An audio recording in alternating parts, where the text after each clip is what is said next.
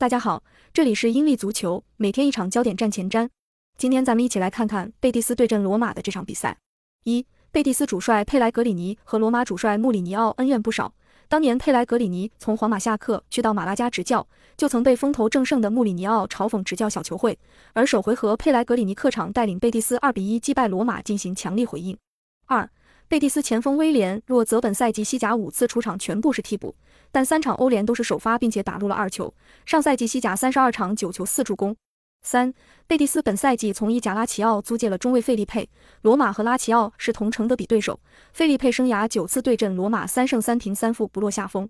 四，罗马本赛季的新援迪巴拉目前因伤长期缺阵，他本赛季在意甲和欧联出场十一次，共打进七球，是队内的头号射手，缺阵影响不小。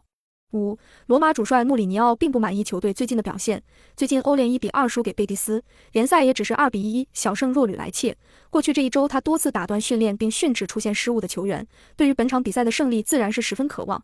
六，罗马主帅穆里尼奥目前在欧战赛场上一百零六胜，跟弗格森并列是胜场最多的主帅。本场只要再能赢球，就将独享欧战胜场第一主帅的荣誉。